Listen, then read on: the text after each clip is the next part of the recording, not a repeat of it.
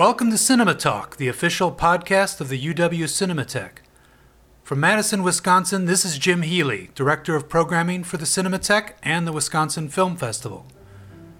The Cinematheque's free series of view-at-home movies continues on October fifteenth with a double feature of Hollywood science fiction classics that were originally selected to play in the twenty twenty Wisconsin Film Festival.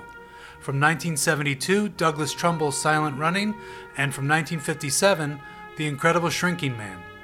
These two clever and thought-provoking gems are presented with the support of the Wisconsin Science Festival, October fifteenth through the eighteenth.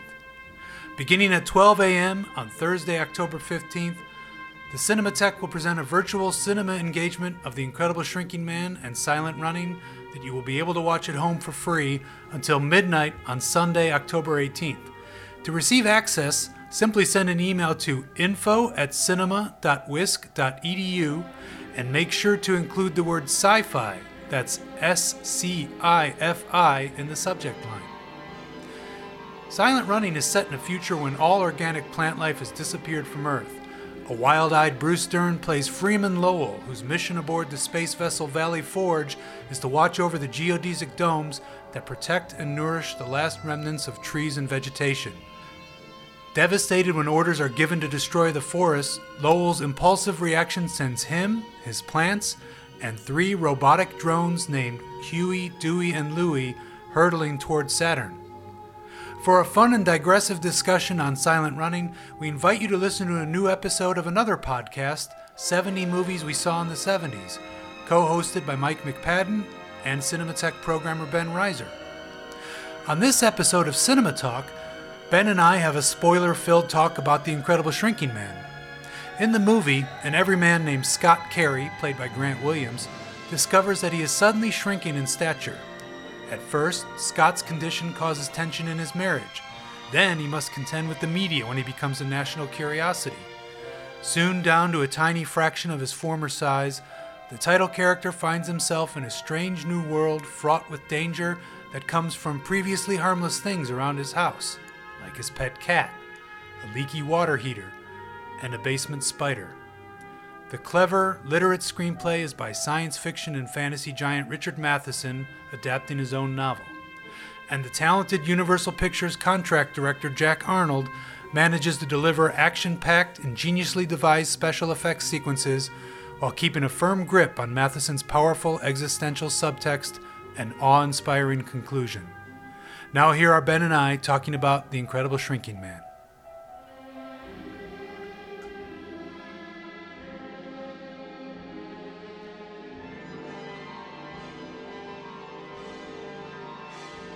Ben, I mentioned to you just before we sat down to watch Incredible Shrinking Man again that it was one of my favorite films, and I, I guess I didn't know your opinion of it. I know you had seen it before, but wondering what reaction you had to it this time. I feel like I saw it many times as a kid, um, and but I can't remember the last time I watched it, and it, it's possible I haven't watched it in, since since I was a preteen or teen. It was one, you know, it was one of those movies that was always on T V, um, either on the four thirty movie or Channel nine or Channel eleven. Growing up in New York, interrupted by commercials, no doubt. Absolutely interrupted by commercials, um, and um, and and this version we're shar- we're sharing um, this week is the you know the full one eight five aspect ratio, so you get to see all the special effects and the and the whole you know the the the, the way the film was shown would have been shown in theaters when it came out. Which when originally. we yeah when when we were watching it, that was actually the first big surprise, was that it was in one eight five. Well, most of the major studios started using some form of widescreen, whether that was a one point eight five aspect ratio or the CinemaScope, which is considerably wider, two point three five, starting around nineteen fifty-three. By nineteen fifty-three, fifty-four, you know, some filmmakers are working with, you know, still working with the Academy, the, the more square aspect ratio, um, but the films are being, you know, matted and reformatted for theatrical release. So, you know, they're cropping the tops and the bottoms of the of the image, um, to to to make a more widescreen image for theaters. Was that the case with this movie? Do you think they shot it? No, I don't think so. Um, but what's interesting is that is this movie's connection to Orson Welles, of which there are a few. Oh. Um, and uh, the very next year, the producer Albert Zugsmith uh, made Touch of Evil, and mm-hmm. hired Orson Welles to direct that film because uh, Welles had just appeared in another Zugsmith production that, like Incredible Shrinking Man, was directed by Jack Arnold, called Man in the Shadows, which we showed at the Cinematheque for Welles' centennial. It's one of his best performances. But it's that film that led directly to his being offered the role in Touch of Evil, and then through further influence, mostly on behalf of Charlton Heston, he's allowed to direct the film as well. Um, and in A Touch of Evil's case, uh, that's a film that's, uh, in terms of its aspect ratio, a lot of people have argued over. So um, Welles easily composed for the Academy ratio. When you you can you can watch the film, I think the Blu-rays preserves both aspect ratios, um, and so a lot of people argue that that's that's the one to watch it. But when it was shown in theaters, it was cropped and masked for uh, one eighty-five, which took off the tops and bottoms of of uh, Welles's image. Right. Um, Welles and and the cinematographer Russell Meddy, I should say. Yeah. The other uh, Welles connection is.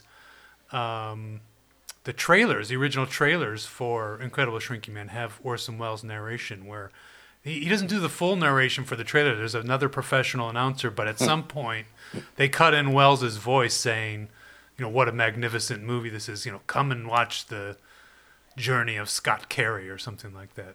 Maybe you can find that and splice that in yeah, yeah. later. Uh, well, um, I didn't answer your question, though. I I, I loved it. I, I mean, I, I remember enjoying it as a kid, but in the way that I enjoyed most movies that I saw, you know. But watching it uh, last week, um, I, I was I was totally taken in by it, and I was I had forgotten that it was um, that it was based on a Richard Matheson Uh, story or novel? Actually, I don't know. It's a it's a novel. Uh, it's a novel. I just I just finished it. Um, it's it's a very good novel.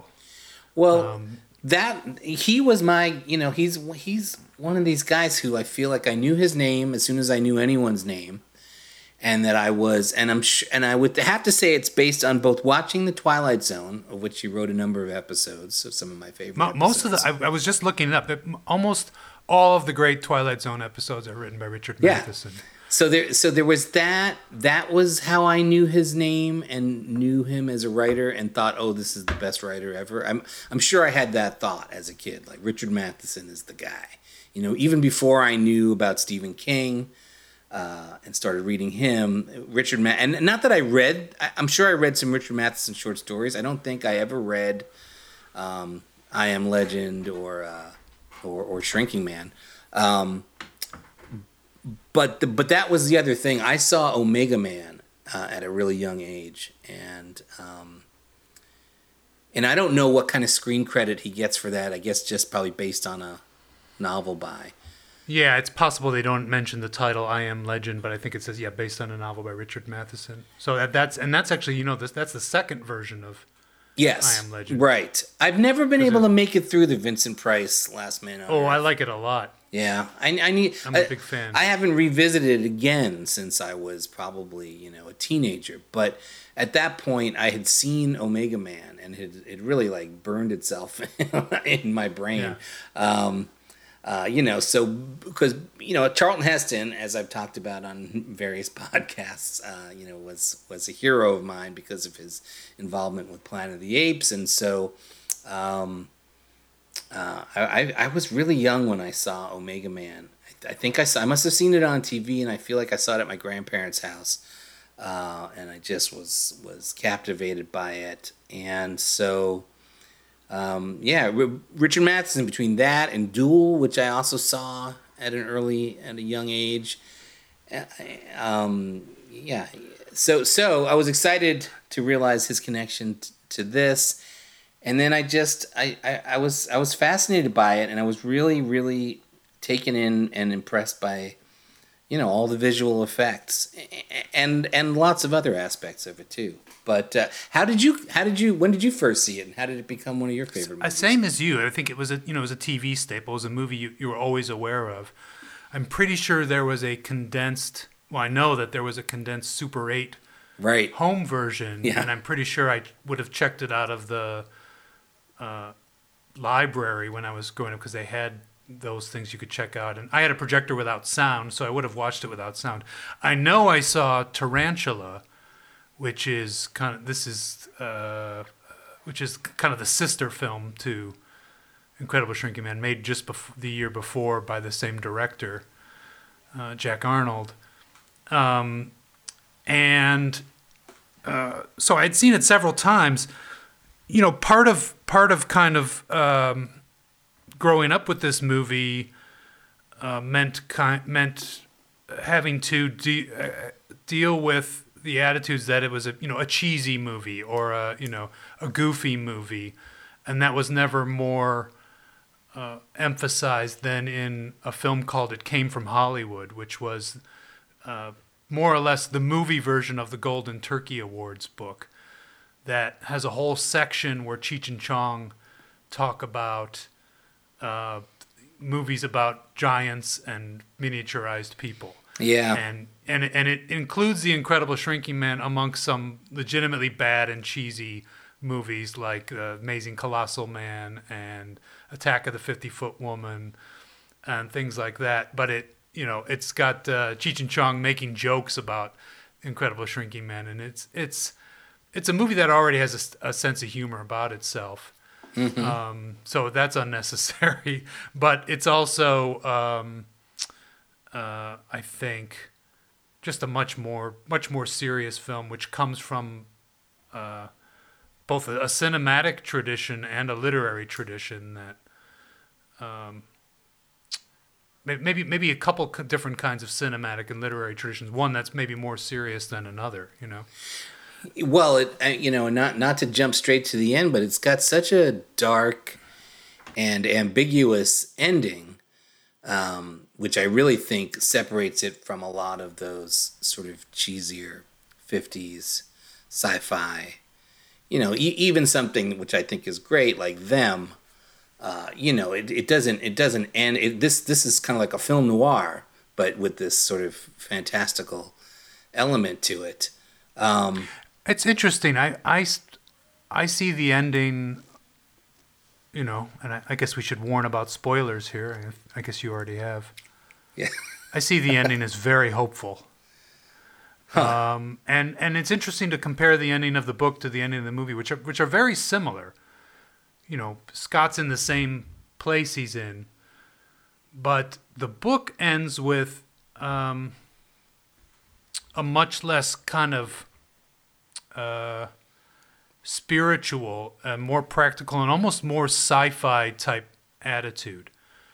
Uh, with with Scott realizing that uh, his you know his size um, isn't you know isn't uh, the the size of his imagination isn't shrinking, and the size of his intelligence isn't shrinking. So he so he says.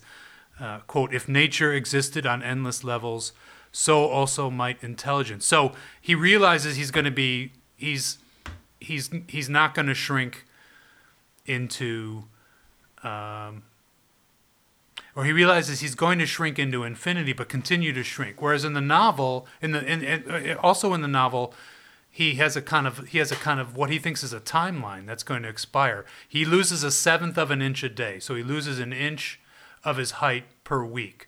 And so the events of the novel, uh, which is kind of jumbled around in time, in the end take place over about a year, a little more than a year.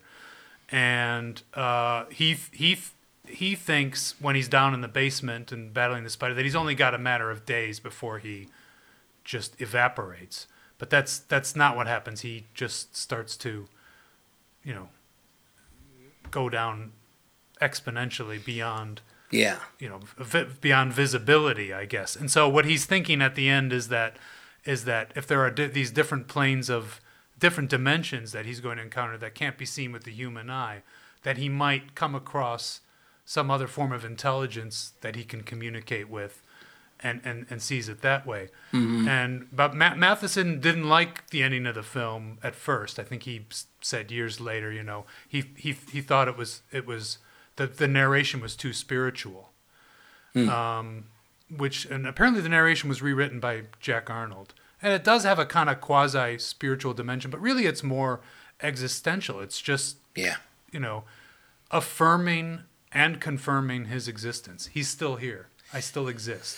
Well, as a kid, for me, grappling with those kind of existential issues and just the whole concept of him shrinking into sort of this subatomic particle size and this vast, you know, that he's, you know, it it, it, it, it you know, it was a surprise ending for me as a kid that, that he was not going to be cured, that he wasn't going to stop shrinking and then reverse the process, which I feel like, you know, most other films, most other films... that I'd seen up until that point and and seen since, you know, either either this person going through this transformation, also that, that transformation also turns them into some kind of a sociopath, like the Invisible Man. And so you know that the end is coming for them, like that they're going to get or, there. Or Jeff Goldblum in The Fly. Yes, or Jeff Goldblum yeah. in The Fly, absolutely. Uh, although, interestingly, not really the original Fly. Like, he doesn't, right? There, he, there's no sort of sinister... Um, personality no, I, affect. I, I'd have to see it again, but the yeah the, the the human with the fly's head communicates through writing and and at, at, at some point, and I don't think he he has like delusions of grandeur or anything like that. He's just trying to yeah. figure out a way to reverse the process, which which doesn't happen. Right. But, well, uh, and and and right, and then that that also has sort of that's another sort of unhappy ending where he right doesn't absolutely. He, yeah. Well, and they find they find the other creature, which is, you know, more or less an insect with a human head, and they have to destroy that. But it's but, actually uh, sort of the reverse in, in Incredible Shrinking Man, where I, you know, I find him to be, uh, what and what's the character's first name? Um, Scott. Robert Scott Rob, Carey. Scott, right. And, but they call yeah, him everybody Scott. Everybody calls him Scott. Right. That's right. But he's, he starts off as a bit of a jerk, and he's got sort of a kind of, a, you know, he, he's kind of nasty to his wife on that boat, trying to get her to get, bring him a beer, and you know, he's... Well, that's that. That's kind of the novel in a nutshell, and and the, and the film too. I think which which plays down the the male female relationships a little bit, but in it, but in its own kind of cinematic way. Which and for nineteen fifty-seven, which couldn't go into you know more specific. But in, in the book, although it Scott, does have that one uh, monologue, interior monologue, where he's sitting on the couch and he's already shrunk a bunch. And he's talking about how much he still wants her. And how much right. he's desiring her, and how much he wants, you know, that's, right. that's that's pretty, you know, that's a pretty heavy uh, dose of sexual uh, desire, and uh, to, to have been articulated that way. I think it's there, and it's and it's all more explicit in the book too, mm. uh, you know. And he he consummates his affair with Clarice, the little ah. person, um, and that's after being, you know, after realizing he's shrinking. Trying to uh, sp- spending a summer trying to seduce the babysitter because they have a child in the book. Oh, okay. Um, which explains the dollhouse, which is not explained in the why they why these grown couple would have a dollhouse in the movie. But it's really Scott's biggest frustrations are ones of inadequacy he feels uh, as a man in in relationship to his relationships with women. And and that's where his rage comes, and, it's, and the rage just keeps on coming mm. all the way through this, the part of the book where he's trapped in the basement and, and fighting off the spider. He still is grappling with these, you know, feelings of inadequacy, and he's humiliated in other ways too uh, that aren't in the film. He um, gets uh, tormented by a gang of. Um, teenage, maybe not even teenage, just, you know, preteen bullies um, who tease him and beat him up because they think he's another kid one night. And then they realize who he is and they torment him even more because he's a media star at that point. Uh, and then he, uh, well, the most shocking chapter is he uh, mistaken for a twelve-year-old child, gets picked up by a child molester. Oh my gosh! Who, uh, uh, st- you know, Scott is able to you know fend off his advances and get out of the car, um, but it's a it's a really unsettling and, and creepy part of the book. Wow. Um, and so and so that you know all underlines the fact that he you know his where his inadequ- where his feelings of inadequacy, that he's he's you know sh- shrinking in his own universe, but most especially in his yeah you know. in his masculinity. Yeah, you know? but you know, I, but I was gonna, I was trying to say that in the film, it feels like it's almost like a journey of redemption, like that as he gets smaller, he sort of sheds some of that, you know, narcissism and um, uh, aggression and unpleasantness, and becomes, uh, I think, a better man. Um, yeah, and he does that through a struggle with basic survival, uh, fighting against you know the basic elements, you know. Which you know it might might be, uh, you know, to a to a full grown person, you know, seem ridiculous. Dro- drops of water coming from the leaky water heater yeah. and and a spider, um, which I, I, I, is no common basement spider. Uh, in fact, it's played by the same tarantula from Tarantula. Ah, uh, okay. It was a well, specially trained, sure. specially trained spider. Yeah.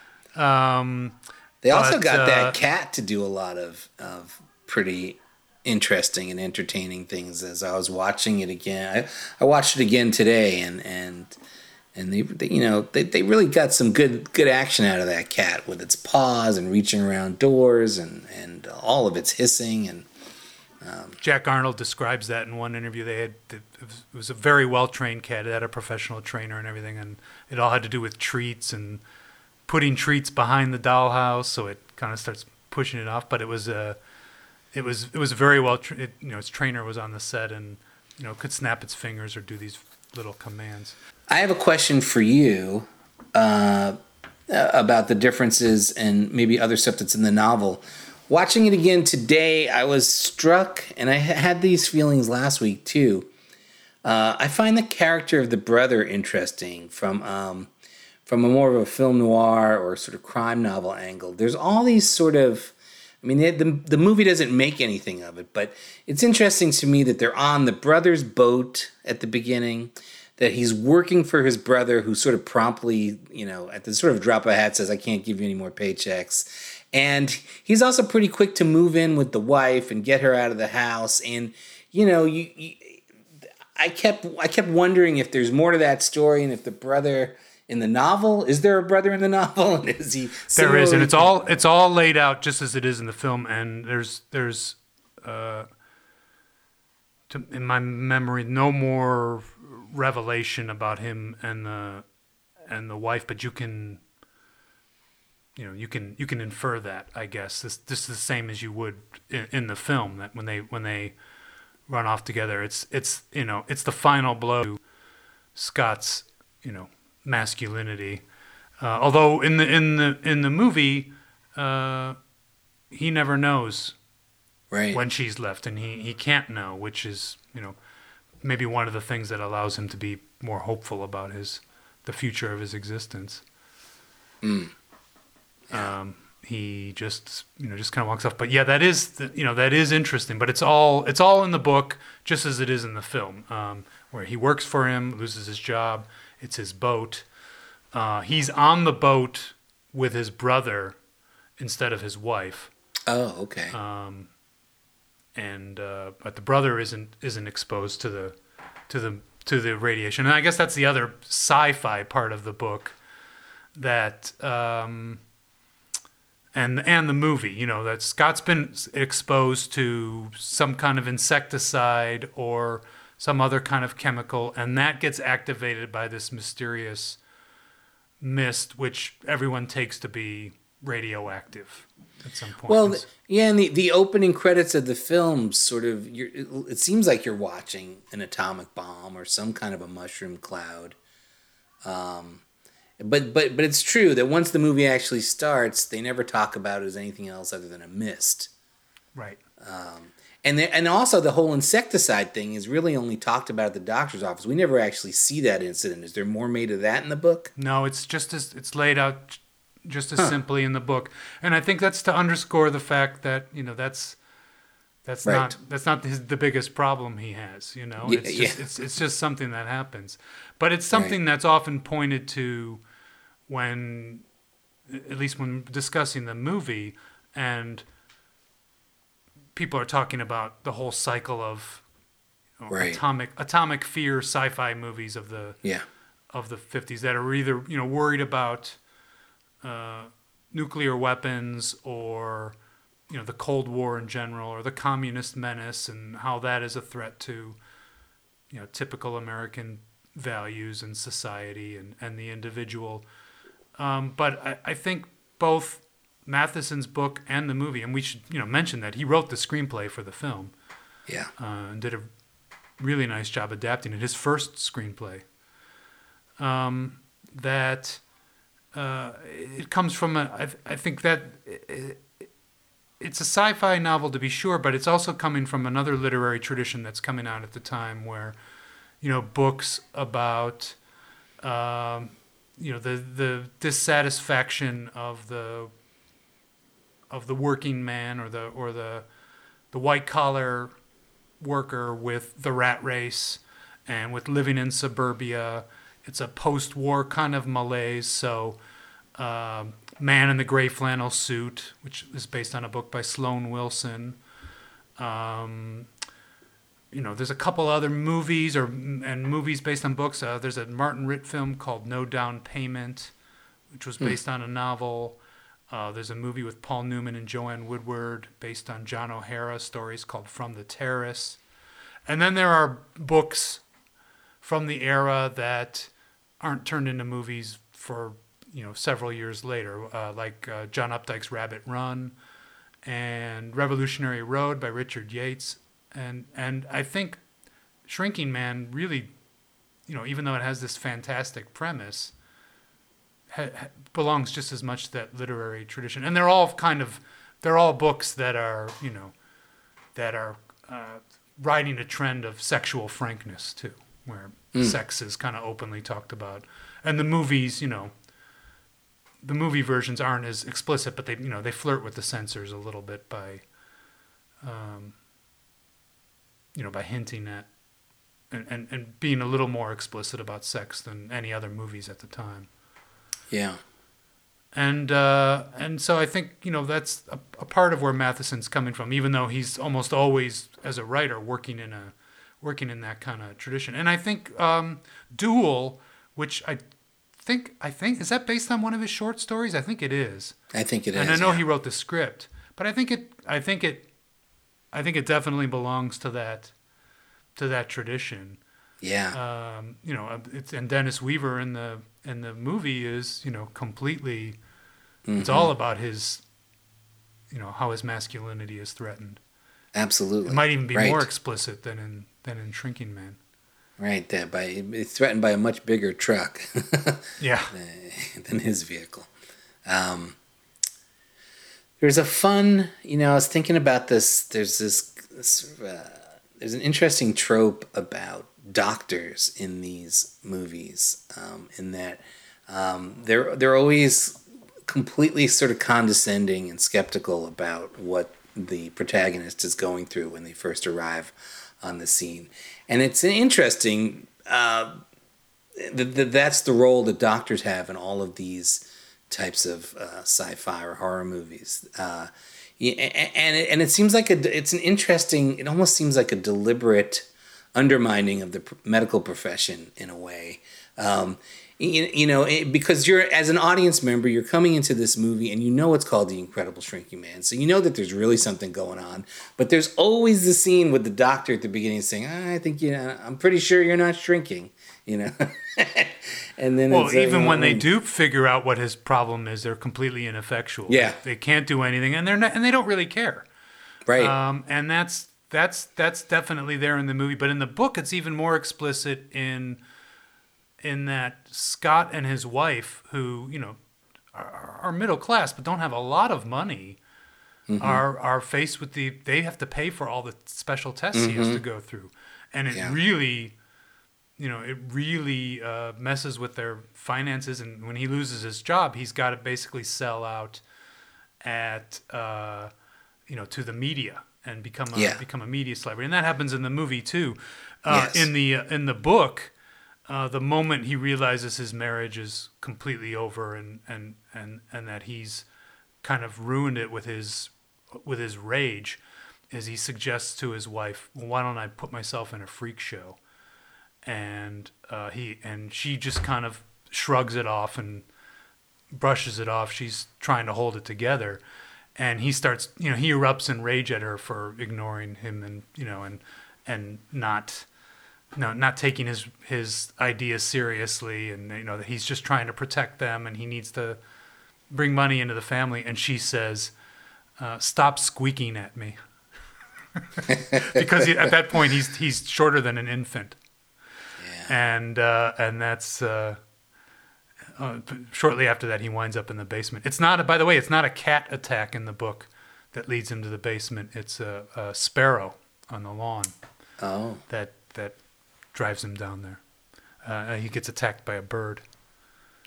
Well, and, and you know, I think we should spend some time talking about the visual effects in this movie and how effective they are, because to me, even when they're when you see technical imperfections with them, they're so well shot. Uh, they're, they're so well designed. The way that they're presented, the way that they help tell the story, and the you know the way that the the way that elements within the frame are placed. That they're they're just insanely entertaining. They're all they're you know obviously this film has feels like it has a limited budget, but it feels like every dollar they had was spent wisely as far as what props they needed to build, you know, and what sort of um, games they could figure out to play with forced perspective. But then also all of these kind of optical effects that come in in the second half of the film, and they're. They're all just incredibly entertaining and really effective. And, and so that you're easily able to sort of overlook some of the sort of primitive, you know, technical elements of the effects, you know, and the way that his outline isn't always complete. He sometimes seems a little bit transparent when he's, you know, yeah. be, being like dissolved into another image. And um, yeah, but I just think the, it's terrific. Sometimes the scale isn't quite right. Uh, mm-hmm. You know, or, or even varies within a sequence, but the editing is really uh, swift and gets to the point of, of the sequences before you can really dwell on it too much. Uh, I just I, I think there are so many things that they're doing too. There's you know forced perspective where actors are placed, you know, who are are, are supposed to be of different scale at different parts of the set, but the but the the the depth of focus and the whatever lens they're using gives us a kind of optical effect. Sometimes he's using actual little people to double mm-hmm. uh, in long shots for Scott and Clarice. Um, and and then, as you say, sometimes it's it's optical shots and oversized props, which I think are the best.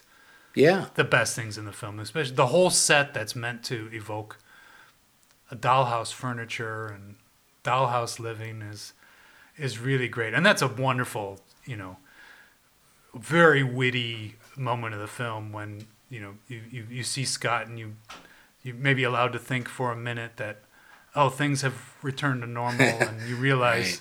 where he's living, um, which is not something the the, the book could pull off because the book is uh, all non-linear, um, and uh, much in the way the film devotes to Scott's surviving the basement. I think it's almost the whole second half of the film where after he's in the basement and yeah. has to kind of deal with that. The the book kind of takes his living in the basement and, and his extended continuing battles with the spider before he's finally triumphant over it. Um, you have you have those as episodes, and then you go back, you know, every other chapter to, you know, the story of before he got to the basement, and there, the within the within the chapters there are headings that show his, uh, I guess, dissolution. Uh, so it starts with seventy-two inches, and then sixty-eight mm. inches, and yeah. then you're you're down to uh, single digits at one point. Yeah. Well, I think it's I think it's a real testament to uh, the whole sort of effects and design team, and I'm assuming Jack Arnold, you know, that they didn't just decide, okay, we're going to do this film using this kind of an effect. They really just grabbed everything they could. And like you say, they you know, they, they tried everything, it seems like. And they and they and they tried everything fairly successfully. Um, you know, and, yeah. and, and, and I and I think that that probably helps, that every time you think, oh, this is how they're going to do this in this film, suddenly they throw something else at you. And so you're sort of constantly like, they're always one step ahead of you with the special effects, that they've come up with some other cool way to represent what seems like an impossible scene to shoot. Yeah, and you're absolutely right about it being, you know, a low budget film. You know, Universal was already in, even, you know, in the fifties, although their kind of reputation was rising, um, you know, was still, you know, w- one of the, uh, less prestigious of the of the major studios in Hollywood, and and they had um, big low budget units, um, and they were known for sci-fi and horror films, especially in the fifties, and they had a a lot of them.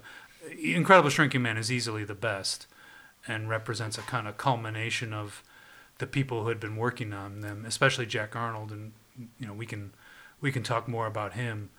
Um, well, let me a, just ask you though, when when did it get cemented in your head this is one of your favorite films? Was this like as a child, it hit you right away and then you've carried that the rest of your life? Or did you re-examine it in later years and realize this was really something special for you? I, th- I think it came when uh, I started reading more of the literature of the period and reading John Updike and Richard Yates and uh, other books and, and and saw how that you know, related to, uh, you know, if not directly my own life, you know, as someone who was, you know, um,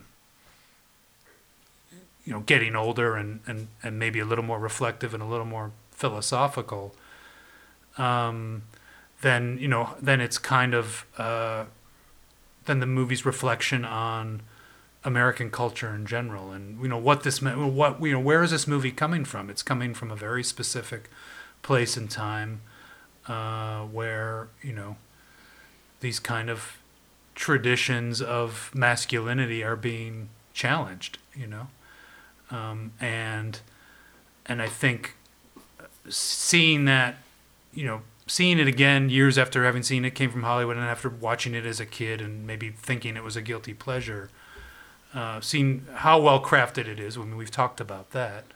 Yeah. Um, and uh, and how uh, rigorous it is in terms of storytelling. It's a it's a it starts off as a kind of like a nightmare mm-hmm. uh, of the American dream gone haywire, and then it becomes in the whole second half, you know, a, a story of survival, and then emerges as this kind of hopeful. Um, existential uh, vision. Well, I you know, a film that occurred to me while I was watching it uh, this year um, uh, that I feel has a similar ending, but maybe you can say how you feel about how similar those endings are, is the Ray Milland film X, The Man with the X-Ray Eyes, where also by the end of the film, he is is is now on this sort of psychedelic, spiritual, existential journey into previously unknown realms of, of, I guess, vision in his case. He's sort of seeing through the universe. And, and, and I and I got a very similar feeling, you know, about the journey that Scott is on at the, at the very end of, of this film. But it's a bummer, right? He has to destroy himself at the end. He has to stop what he's doing, and he... he He, does, does he poke does he his pluck eyes his own, plucks his own eyes out. Yeah, and yeah. I, and I think at one but he point... Still, I, but he still sees after that. It doesn't help. And so I do think that the, I, I, it is a bummer, but I feel like it's the same kind of a bummer that I feel about Incredible Shrinking Man. Not so much a bummer, but it's scary. And yeah, if, especially yeah. as a kid, it's like... It's sort of terrifying to know sure. that these guys are going into worlds that nobody has apparently okay. ever you know, been to before. Yeah, I do think a, that it's... A, It, it's yeah, been a while since I've seen it, and I think that could, you know, that I think the way you discuss it now um, makes sense, and, and certainly ties into Roger Corman and what he was just about to go through with his own psychedelia experiments and um, psychedelic experiments with L S D, and and uh, and that and that resulted in the trip. So, um, you know, there is, yeah, I guess there is something scary about it, but it's um, certainly, I, I mean, it's scary, but he still exists, and he's uh, excited and hopeful about his own future and about what he's going to encounter, both in the yeah. in the book and the movie. He is definitely more hopeful than Ray Milland is at the end of yeah. X, The Man with the X-Ray Eyes. Um, so, so as as as an influence, this film, you know, obviously there was that Lily Tomlin, Incredible Shrinking Woman. Um, yeah, which which I think, in the, if you watch the film, it says, you know, inspired by or based mm-hmm. on a novel by Richard Matheson. So Universal still owned the rights to it, and um, you know, and that and that came out of it. And I think I, I don't think the intention was ever to do a. a straight or even a, a a spoof of The Incredible Shrinking Man. I think it was just yeah. Lily Tomlin wanting to put her own kind of spin on it. And that movie's written by her partner Jane Wagner. Mm-hmm. And and and I and if I just watched it again a couple years ago, and I think what ultimately emerges isn't isn't really a kind of feminist vision, but it's it's a kind of anti-consumerist yeah. satire. Uh, you know, yeah. really is making fun of household products and and you know and uh, television commercials and advertising and mm-hmm. you know and that's I don't is that a, is maybe that's an easier target, um, but you and know, it was and when it, right and it was sort of it, it fell in line with some other comedies around that time, like Fun with Dick and Jane comes to mind yeah, with yeah. George Siegel and uh, and then it literally de- devolves into a you know. her riding around on a gorilla, yeah, you know, around a lab. But well, right. first you have to you have to think about uh, miniaturization and, and in the movies, um, you know, or or Fantastic or, Voyage. Sure. Well, if you know, you won't even want to go back to the silent era in terms of you know pitting humans becoming mm. miniature in their scale. There's the there's the movie of The Lost World, right? Uh, Arthur Conan Doyle, so which I've uh, if you watch this. I just watched this interview with Jack Arnold where in the mid-eighties he, he wants to do a remake of it, um, which doesn't really happen. Um, but uh, that's that's a silent era. And then, you know, and then that leads to King Kong, you know, and Willis O'Brien and his special effects. And, you know, the idea of Kong being a giant and the humans in relation to it are, are, are miniaturized.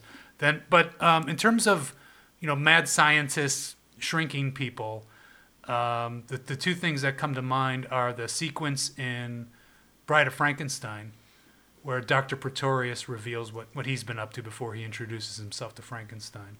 Mm-hmm. He's got, he's got all those little yes, that's right. creatures. And the, yeah, yeah. Like they're not people who have been miniaturized, though. They're like they're some other kind of odd, you know, Frankenstein-like creation that he's made where they're, you know, they're, they, they don't they don't behave like humans. They're they're there's something you know more animal about them, but uh, well, but and but I think that you know that the whole mad scientist thing is one is one genre, but I think th- this where it's more of a you know due to unforeseen circumstances somebody is suddenly transformed either you know into an incredibly large creature or right. a shrinking man. Like there the the thing that the thing that I keep thinking about, and obviously since I know Stephen King thought of uh, Richard Matheson as a huge, you know, influence, and he, he's got that. I think it's a novel, maybe it's maybe it's a novella, and I can't remember if he wrote it under his own name or it's one of those Richard Bachman novels. He's got this novel called Thinner, which also got turned into a movie, which is very close to this. I mean, it's got more of a. Got this angle which is more like that uh, Sam Raimi movie with the, there's a gypsy who has who our protagonist has wronged in some way, and she casts a uh, a spell or a curse on the, this guy. He eats a pie and starts losing weight. He's a heavy set guy, and then he can't stop losing weight, and then, you know eventually he's going to.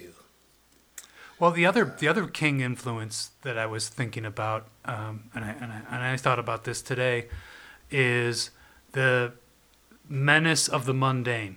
And so mm-hmm. in The Incredible Shrinking Man, Scott's trapped yeah. in his basement, and and think about that in relation to Cujo. You know, it's just this woman and yeah. her kid trapped in their car, and yeah. you know they, they can't get out of it because their their once friendly household dog is now outside, but they, but they're you know they're in the car. And then Gerald's game is a woman chained up in her house. Uh, oh yeah, who, you know, and, and it just becomes the kind of the natural surroundings and the and the circumstances of her entrapment lead to things that you know were were part of her life every day, now coming and posing a, a threat to her, to her existence. Yeah.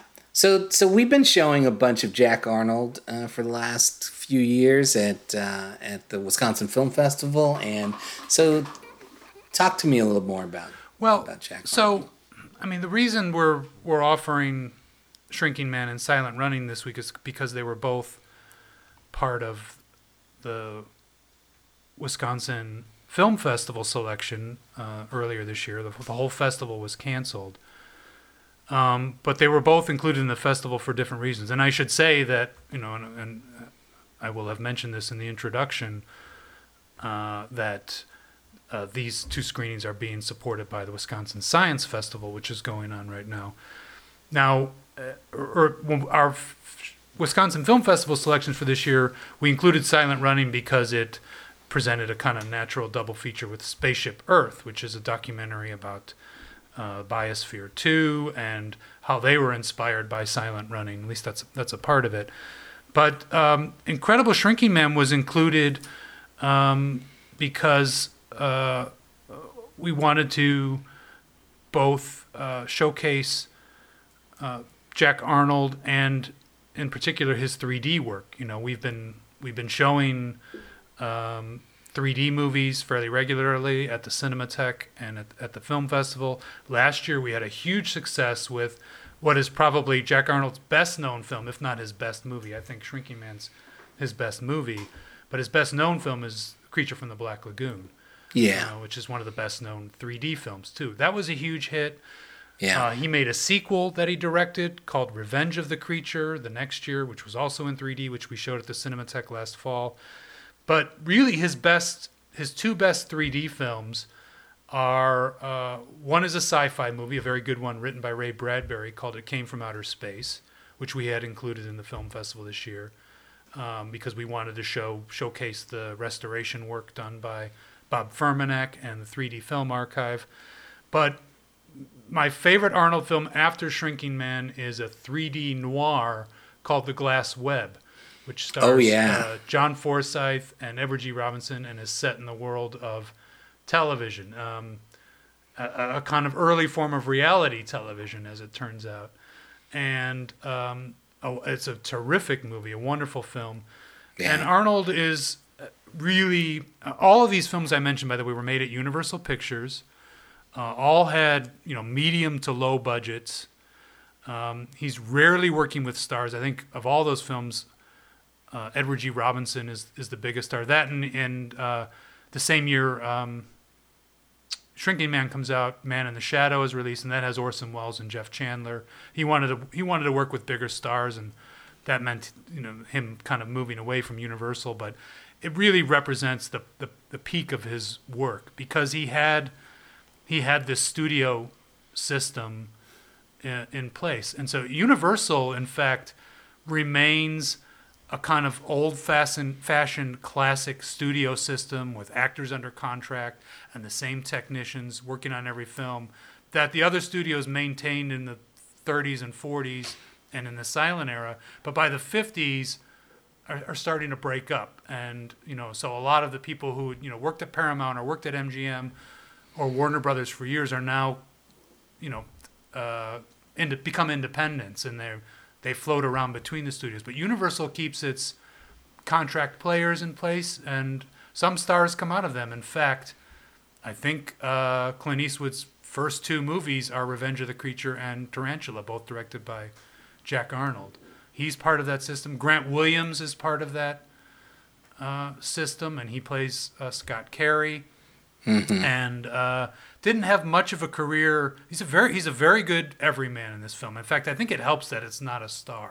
I think it helps yeah. that it's this kind of blandly handsome guy who could be anybody. Um, mm-hmm. But Albert Zugsmith, as I mentioned earlier, is the producer of Incredible Shrinking Man, and the, the, the other major director that Zugsmith works with frequently in the fifties is uh, Douglas Sirk. And Grant Williams has a small part in the previous Zugsmith production, which is Sirk's Written on the Wind, mm. uh, with Robert Stack and Rock Hudson, Dorothy Malone, and Lauren Bacall.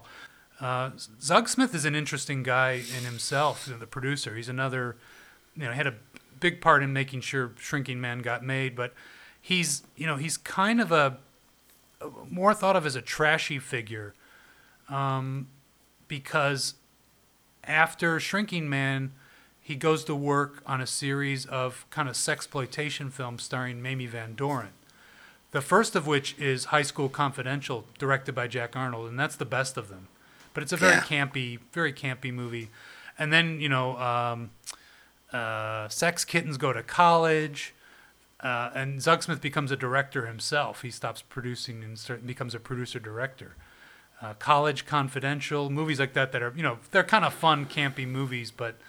They're um, they're they're pretty lowbrow, and then Zugsmith directs one, I think, extraordinary movie in nineteen sixty-two called uh, "Confessions of an Opium Eater," starring Vincent Price, and it's based on uh, I think a nineteenth century book by Thomas de Quincey, and it's a very strange, very surreal film made at Allied Artists on these really cheap but evocative sets. It's a, it's one of the most dreamlike movies I've ever seen. So, you know, little tip of the hat to Zugsmith. And, you know, and he was the person who hired Orson Welles to co-star and direct Touch in Touch of Evil. Yeah. So uh, he's he's he's he's not a not an unimportant figure in the history of cinema by any means. He's he's He's a major guy just for his, his Sirk movies, uh, his Jack Arnold movies, and Touch of Evil and Confessions of an Opium Eater. He's he's worth more than a mention in uh, in the histories of, of cinema. So um, I, I was while you were talking, I was also thinking um, I've I've gotten a chance to see Silent Running a few times in the last few weeks, um, and I did another podcast about that, which we'll probably share out with. with our Cinematech audience. Absolutely. Uh, but um, it, it strikes me that even though these two films were not programmed at this year's festival sort of as companion pieces to each other, uh, they do have something, I think, pretty important in common, and that is uh, their reliance on truly wonderful practical effects, props. Um, Uh, as you said, probably the best part of of the special effects in Shrinking Man are the are the oversized furniture, and you know, and that, and that you know you can tell that somebody's actually sitting on this chair and it's a real chair, or walking past something that's an actual object. And that I found myself thinking of a lot during Silent Running, which is filled with all of these sort of mechanical. And first of all, there are these amazing drones. Uh, in in the film, which uh, uh, even when you find out, if you do some research as to how these drones were created and what's behind them, it doesn't actually decrease the magic of how wonderful they are in the film, and how, you know, how they really feel like, oh, these are real kind of robots who are wandering around and moving around. Um, but there's also these great sort of um, little nuclear bombs that you can carry around in your hand, and they, you have a key you have to twist. It's just full of all this great tactile stuff that you don't get a lot of anymore in any kind of special effects oriented film now that we're, you know, completely beholden to C G I. Um, it's it and, and and also the other thing about Silent Running that that that makes it a nice companion with Shrinking Man is it was also an insanely low budget film. That film was shot with like a, a million dollar budget. And it looks like it had to have cost, you know, twenty times that at, at even in even by nineteen seventy-two standards. Um, and it's and it's um, it's the sort of imagination and creativity that these filmmakers had when it came to coming up with things uh, to to to sell their sort of fantastical concepts. So the, I think it is a nice double. The two thoughts I have about Silent Running and its relationship to Incredible Shrinking Man. Well, the fir- the first one is one that you just made me realize, which is uh, in in a way, it's kind of the inverse of Shrinking Man. Um, you mentioned the the wonderful effects, and it's and it's no surprise how great the effects are in Silent Running because it's directed by Douglas Trumbull, um, special effects master who you know did so many of the great effects in two thousand one: A Space Odyssey, just a few years prior. But uh, in its in in the way it kind of stands opposite to Incredible Shrinking Man is uh, the incredible miniature effects in the film, uh, where. Uh, You know, we're in Incredible Shrinking Man. We have gigantic pencil props. In Silent Running, we have small but completely believable and evocative spaceships. Um, yeah. And uh, you know, uh, picture pictures of the of the of the space vehicle.